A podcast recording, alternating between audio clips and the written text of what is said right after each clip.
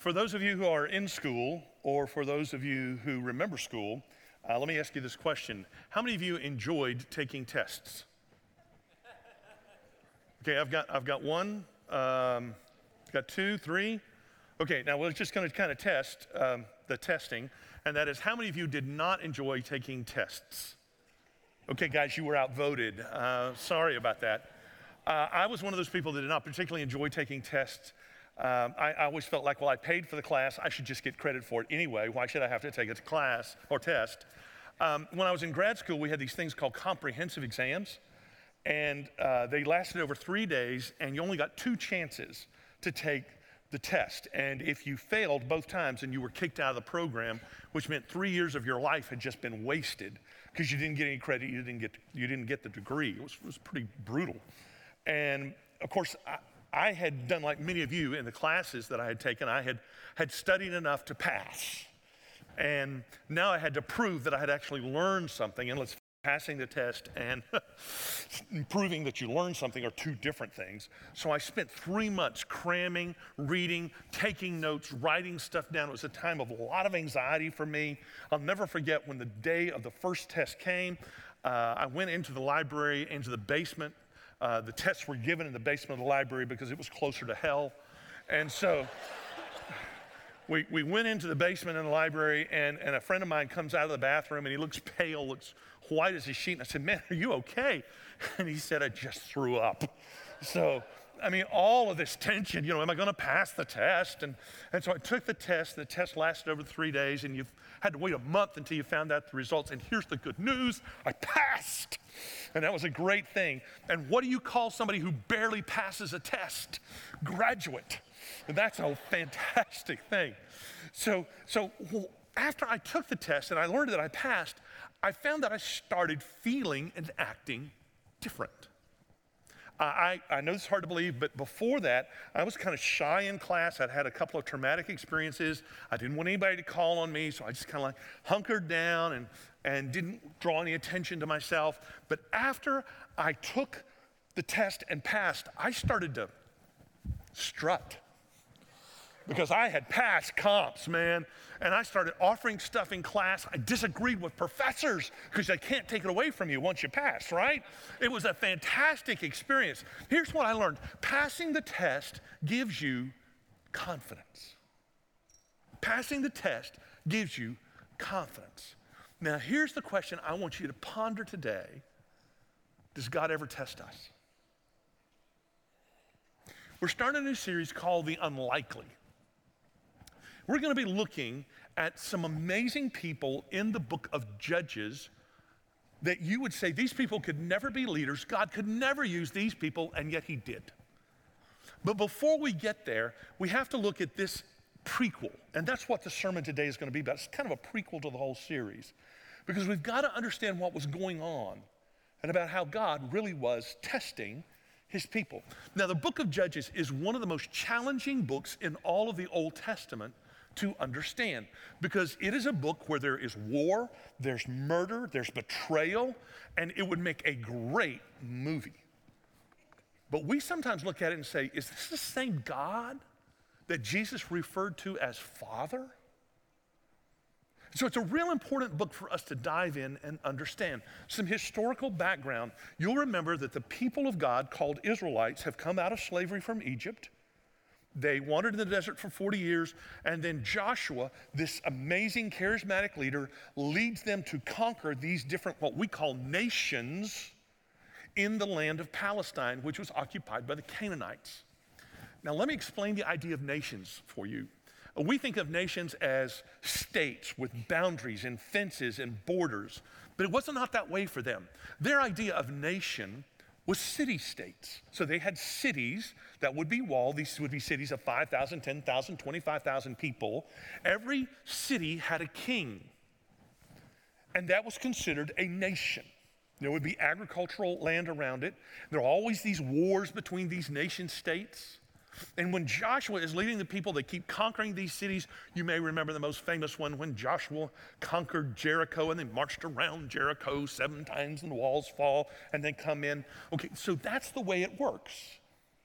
Now, when the land is mostly conquered, but not all the way, God says, okay, stop, settle down. And we're actually told in another part of Joshua and Judges that God does not allow the people to completely conquer the land for two reasons. The first is he knows there's not enough Israelites to go in and occupy the land and keep it producing.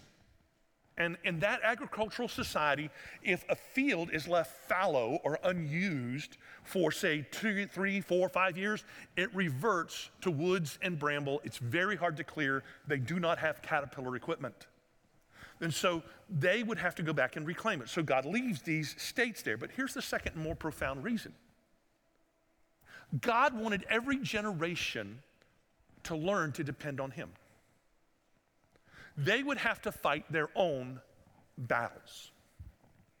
Now, this is where we pick up the story in verse 7 of the book of Joshua, uh, book of Judges, chapter 2.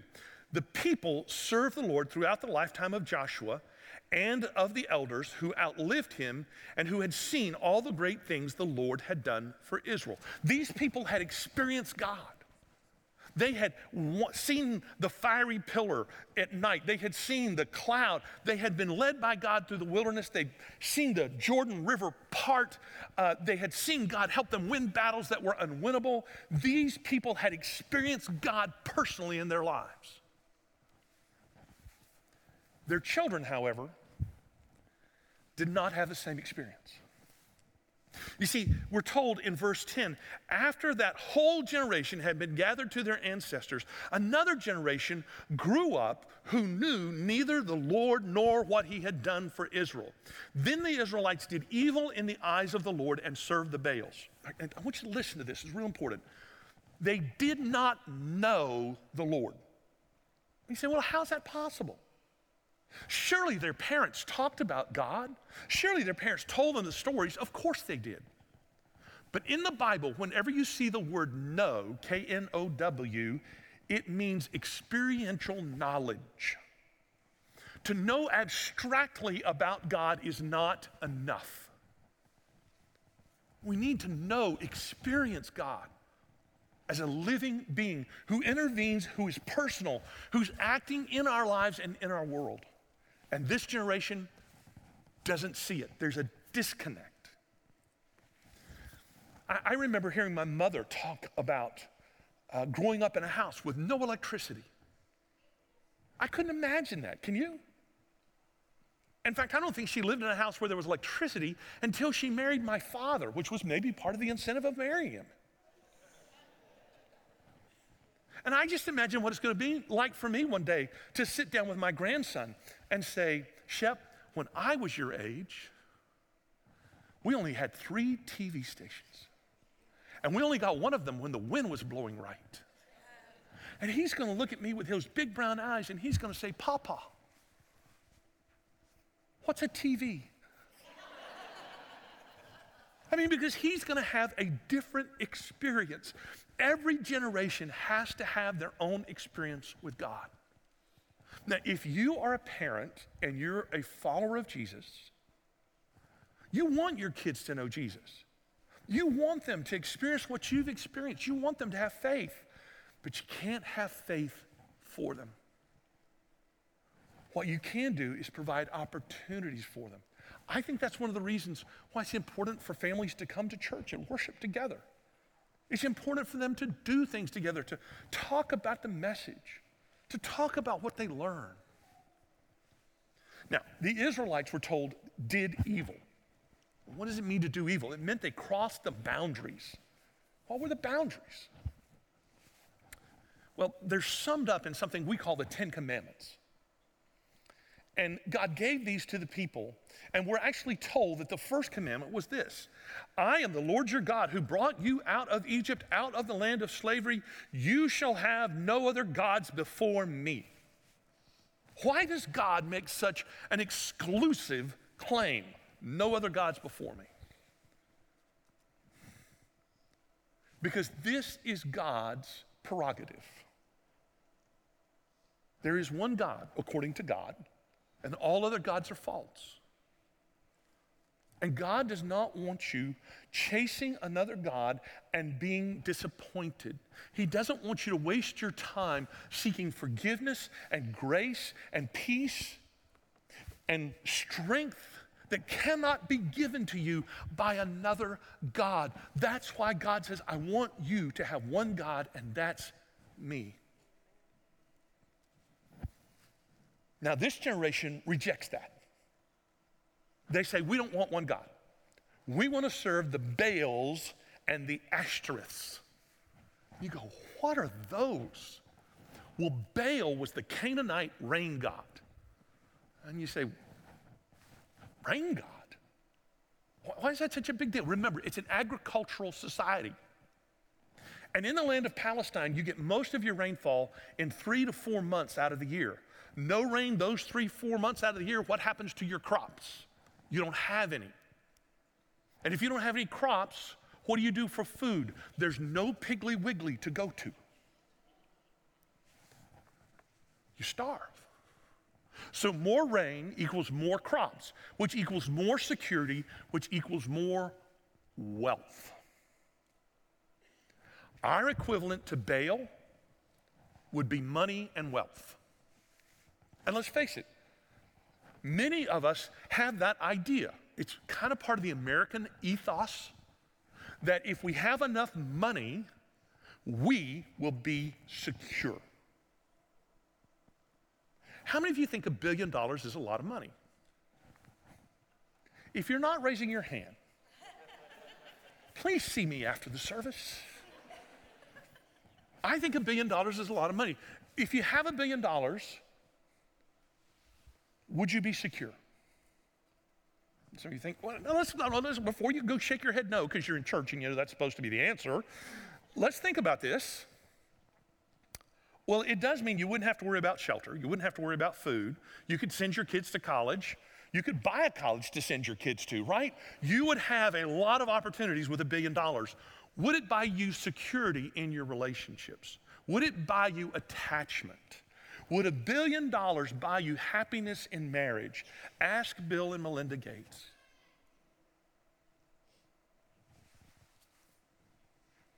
Now, the other God that's mentioned is referred to in the plural as the Ashtoreths. Um, you can, um, uh, that's the plural. The singular is of her name is Astarte, and she is the goddess of love and war. And you think about What's strange? Why would they have a goddess of love and war? But any of you who are married understand why the goddess is the goddess of love and war, right? Because you feel conflict with the people you love most. And so uh, the uh, goddess Ashtarte uh, was the god that you would worship so that you could reproduce so that you could have a lot of children. Now, you may remember your great great grandparents came from families of 10, 12, 15 kids. Why did they have 15 kids? Two words free labor. They were farmers. More kids were more hands to work in the fields. But this goddess is not just a goddess for having a lot of kids, it's also so that your cows would have more calves, your sheep would have more lambs and your goats would have more goatlings, or whatever you call baby goats. Uh, so so you, you want to have a lot, you want fertility. You see how this connects? It connects with the wealth we just talked about, right? But if you're producing more and more, it does help you also feel comfort. If you can send your kids out to work in the fields, you don't have to go. If you can have a lot of cows to sell, it means you don't have to work as hard. You have comfort.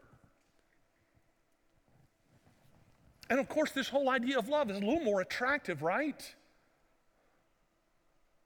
Um, Tim Keller, who's a noted, noted uh, uh, writer and pastor in New York City, has written that he thinks that one of the gods we worship in modern America is romantic love.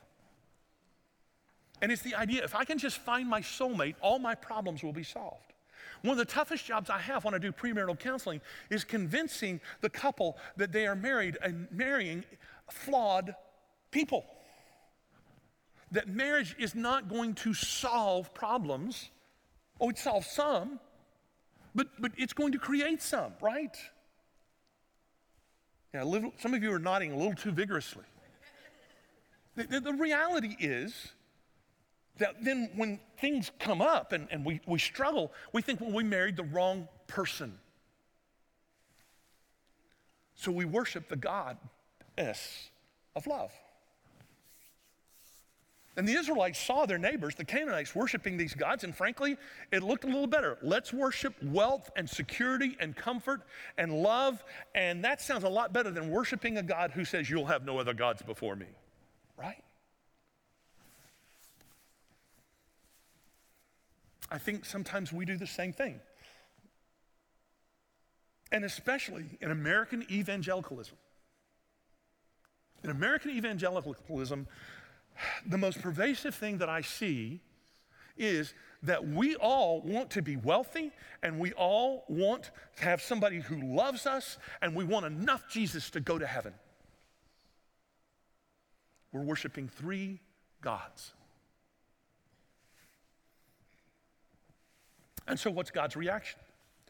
Verse 14 In his anger, against Israel, the Lord gave them into the hands of the raiders who plundered them. He sold them into the hands of their enemies all around, whom they were no longer able to resist. And whenever Israel went out to fight, the hand of the Lord was against them to defeat them, just as he had sworn to them. And they were in great distress. And your reaction might be, well, that's not very nice. God's not supposed to get angry. I mean, it doesn't feel fair for God to get angry just because they were shopping around for a few other gods. If you think that God cannot get angry, you reduce him to a passionless being who doesn't really care about the people he made. Think about this. Think about this. Those of you who are married men, those of you who are married men, if you come home and say to your wife, you know, I love you, but frankly, after, you know, 10, 12, 15 years of marriage, it's gotten a little dull. I- I'm going to stay married to you, but I want a side chick. Now, I only know about side chicks because I read it on the internet, okay? I have no personal experience with this. And you say, you know, just two or three, honey. And and it means I'm not, no, I, I love you. I'm gonna stay with you. Okay, maybe a little bit too much going on over here about side chicks. Okay, so so but you're you know, you're saying, I still love you, I'm gonna stick with you, and I hope you're okay with that. Okay, women who are married, what is your reaction? Okay, now some of the guys are thinking the reaction of my wife will depend on if her pistol is loaded.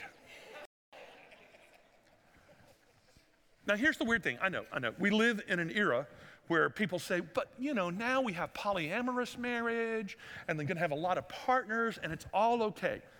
You've seen it on the documentaries that you claim not to watch. Here's what I know it's not real. Polyamorous relationships don't stand the test of time, and somebody, somebody, somebody always, always gets hurt. Why should we expect God to react differently?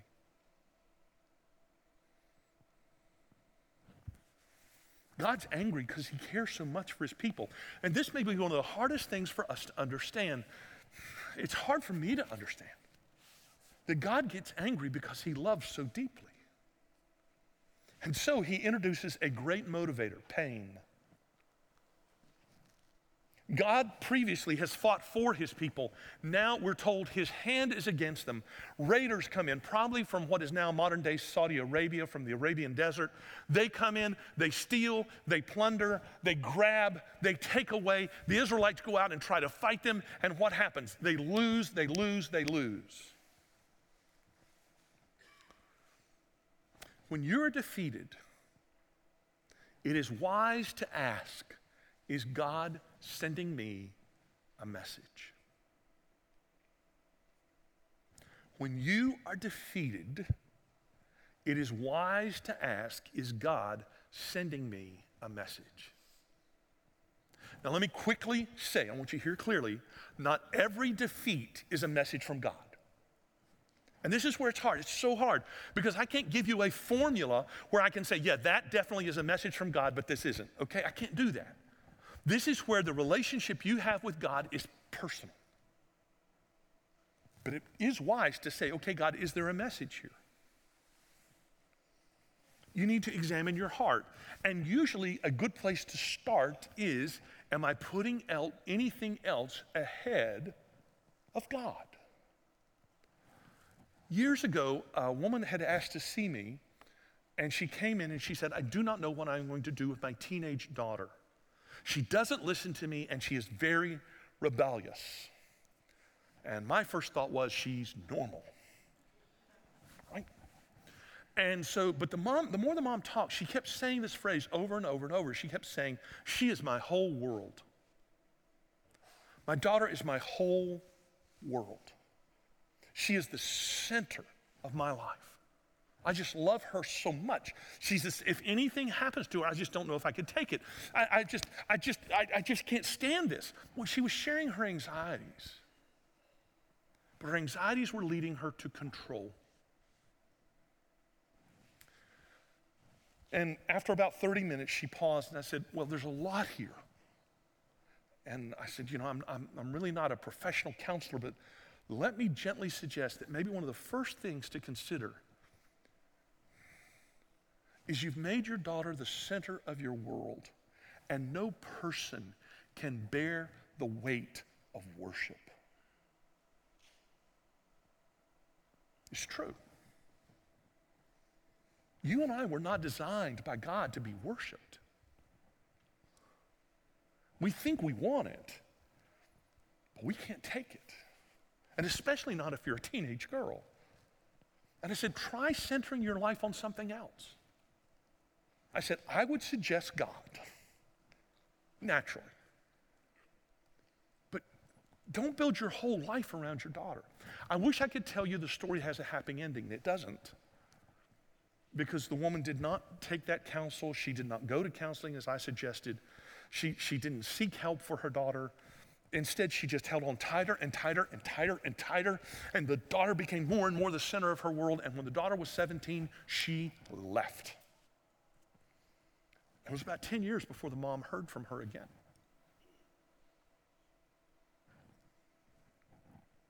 And so when you're defeated, I think it is wise to ask Is God sending me a message? Now, now life isn't working out for the Israelites, right?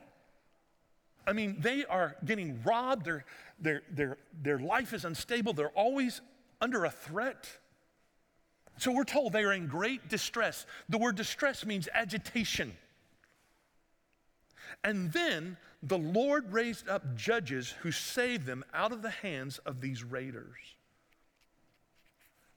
How merciful is our God that these people who have been disloyal, who have betrayed him, God still says to them, I care about you. I care about you. And so he hears their cries. He gives them a judge. Now, the judge was not a legal judge the way we think about it. The judge in those days would have been a leader, someone who takes action, gathers the people, and who does something that God wants done. It's a reminder to us that leaders matter. And God works through ordinary people, unlikely people, to do extraordinary things in the book of Judges. That's what we're going to be talking about in the next five weeks. But it's also a reminder to us that every one of us who is a leader, you matter. You make a difference. Now, some of you are saying, well, I'm not a leader. Remember, leadership is influence. And if you have influence over another person, you are a leader, whether you identify yourself that way or not. If you're a parent, you're a leader. If you're a teacher, you're a leader. If you supervise anybody at work, you're a leader. But if you have influence in a friendship, in a relationship, you are a leader. Let me prove to you. Right after this service, many of you are going to get in the car and one of you is going to turn to the other one and say, You want to get something to eat? And that person is then going to say, Sure, what do you want? And then the other person, the person who started the conversation, was going to say, I don't know, what do you want? And then that person is going to say, Why don't you suggest something? And the person says, Well, you know, I kind of feel like breakfast. Let's go to Waffle House. I need some grease in my system. And then the other person, who, who was the responder in the conversation, is going to say, I don't feel like breakfast. That person is female.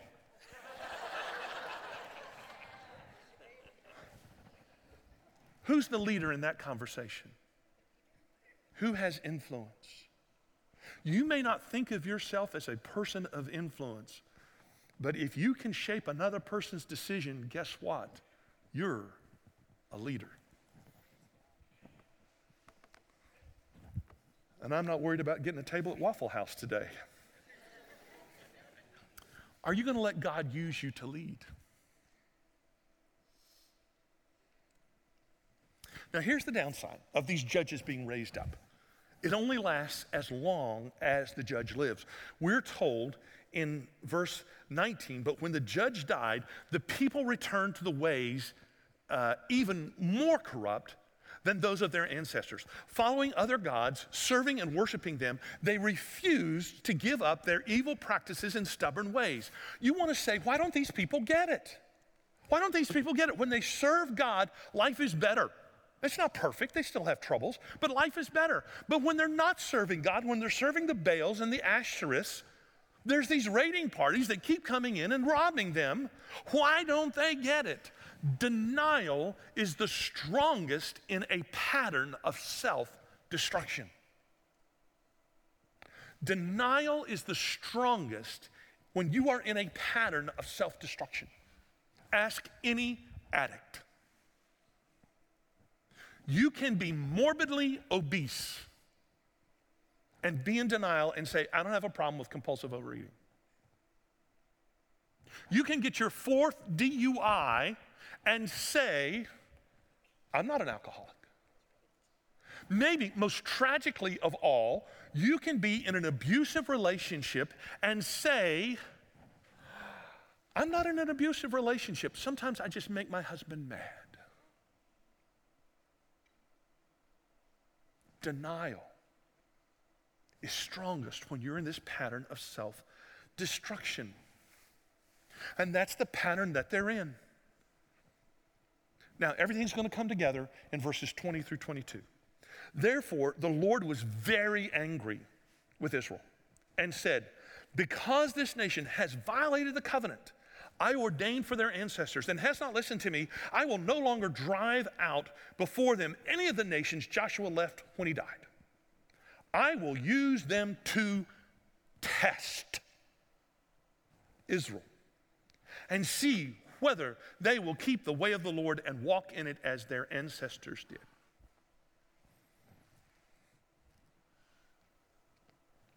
This passage makes us uncomfortable. Three times now we've been told God is angry. And we get it. His anger comes because he cares so much. But he's angry because they're not doing their part. They had agreed they would be his people, they had agreed to the covenant. They're welching on the deal. In every relationship that is healthy, both parties have to come and give. And we know that, we say that. But the truth is, most of us, most of us in some form say, okay, I'm going to give this, but I don't want to give that. That's what they're doing. Now, we need to acknowledge in our relationship with God, He gives the most, right? For God so loved the world that He gave His one and only Son. But we still have our part. I think too many of us who say, Yes, I'm a Christian, I'm going to heaven. What, what we forget is if you ask Jesus into your heart, that's the starting point. The next thing you've got to do is take steps. You've got to actually follow Jesus. You cannot be a passive follower of Jesus Christ. And so God was angry with them. You think God might be angry with our country?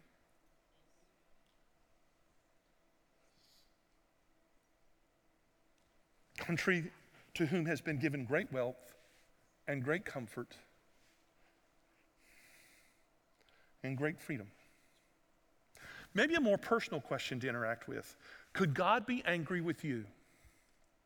Now again, again, we don't like to think in these terms, right? I don't want to think that God could be angry with me.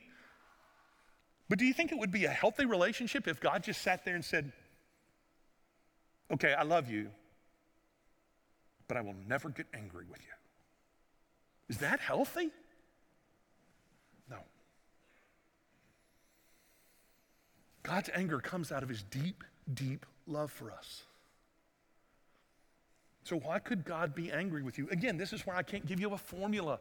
This is so specific to you. But let me just offer a couple possibilities. God may be angry with you because you take him for granted. God might be angry with you because you won't acknowledge the truth about your own life. God might be angry with you because you keep thinking you've been successful because you worked hard, you put in those hours, and you passed the test and you forgot it was God who gave you the ability to do all of those things. God might be angry with you because you signed up and you said, I'm going to follow Jesus. But when it got hard, you said, I didn't sign up for that. In verse 22, we're plainly told that God says, I will not drive out the nations, I will test you. To me, this is God being very fair. This is God saying, okay, I'm going to give you a test. I'm going to give you an opportunity to show me that you really will be loyal to me.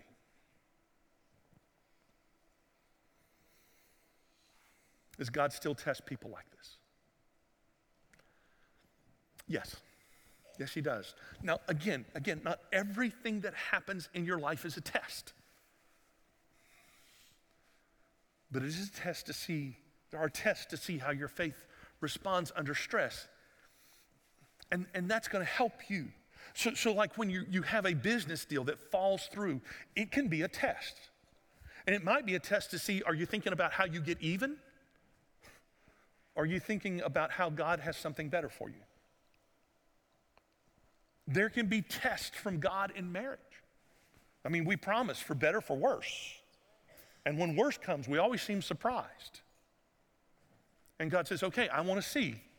I want to see. Are, are you going to turn to me and say, okay, God, what do I need to learn in this?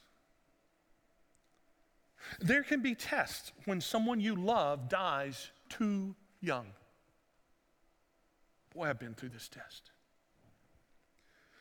It's just so tempting, so tempting to say, okay, God, if that's the way you're going to play this, I'm out. Instead of saying, like David did in the Psalms, saying, Hey, God, I don't think this is very fair. God, I'm kind of mad at you about this. God, this hurts. God can handle your anger back.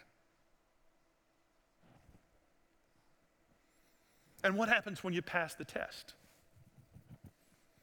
Now, just like when I took comps and I passed, you gain some confidence and you're ready for the next test and you're ready to take your next step. Every test you pass, you gain greater spiritual confidence. Listen, listen, the reason so many of us, me, you, why we struggle in our walk with Christ, with Jesus, it's because we're not passing the tests we, we just complain about there shouldn't be one. Instead of saying, okay, God, this is a test and I'm going to need you. Now, you may have heard this whole message and gone, okay, Clay, so what? So what? I get it. God gets angry, God tests us. Okay, here's what I want you to know. First of all, and most important, God knows you're going to fail some tests.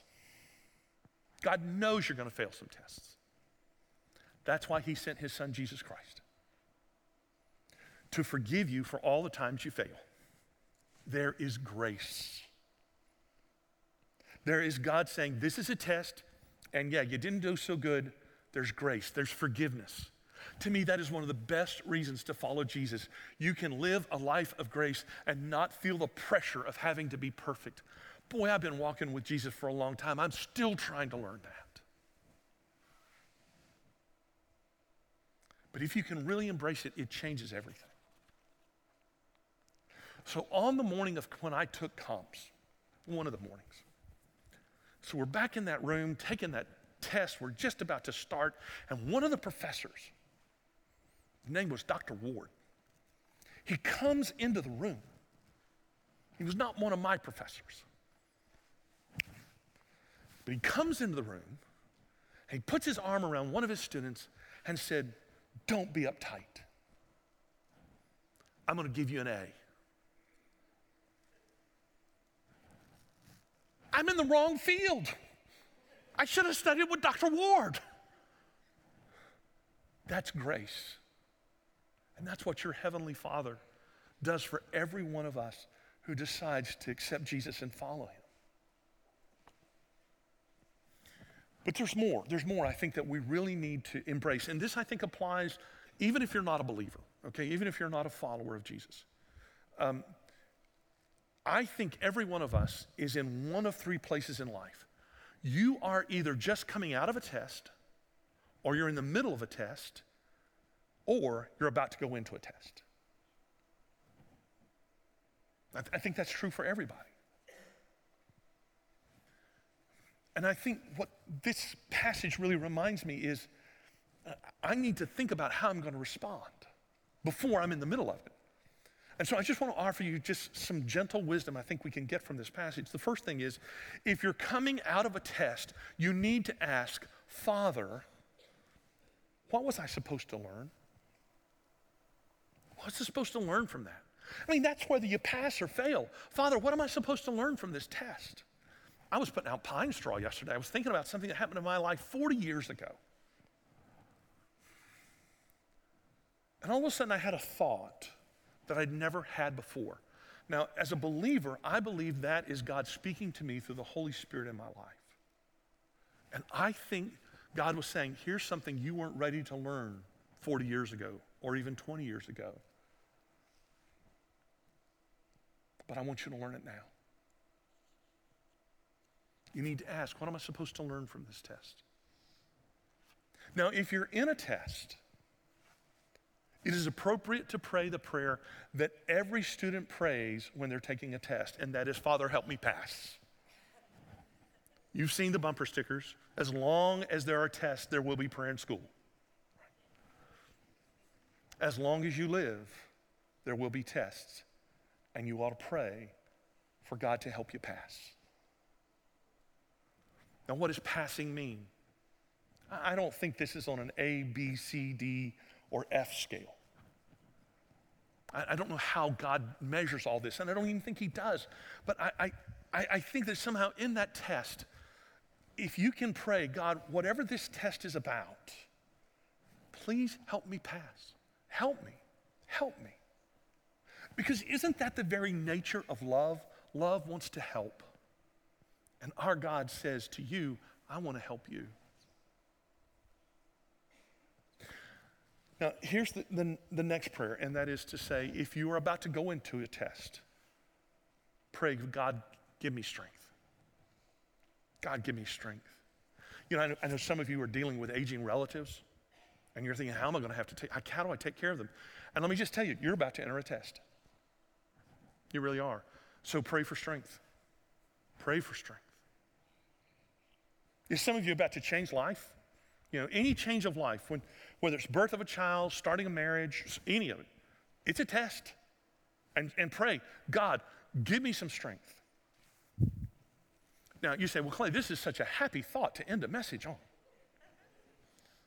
The good news is, is, is sometimes, sometimes a long interval between tests. Enjoy those times. They are called spring break. Now, don't enjoy them the way other people enjoy spring break, okay? But, but enjoy that time. Enjoy that time. But just keep it in mind. But if you're in that test right now, say, God, I need help. If you see the test come and say, God, give me strength. If the test is behind you, say, God, what was I supposed to learn from that? Now, if you're not a follower of Jesus, you're not a follower of Jesus. Real quick, here's what I know you do worship a God. It may be a God of comfort, it may be a God of wealth. You don't even think about it as God. Even if you say there is no God, you are worshiping the idea that there is no God. And I don't mean that disrespectfully, I think that's just true. The question I think you have to wrestle with is when test time comes, does my God come through? When test time comes, does my God come through? And to have faith in Jesus means that we say, Yes, He does. Let's pray. Heavenly Father, thank you. Thank you for being with us in the testing time. You will give us help if we ask. Forgive us for the times that we fail the test and help us to learn and, and be strengthened for the next time. And Father, I want to pray for anyone here who doesn't know Jesus that today they would accept him as their Savior and their Lord. And I ask all of this in Jesus' name. Amen.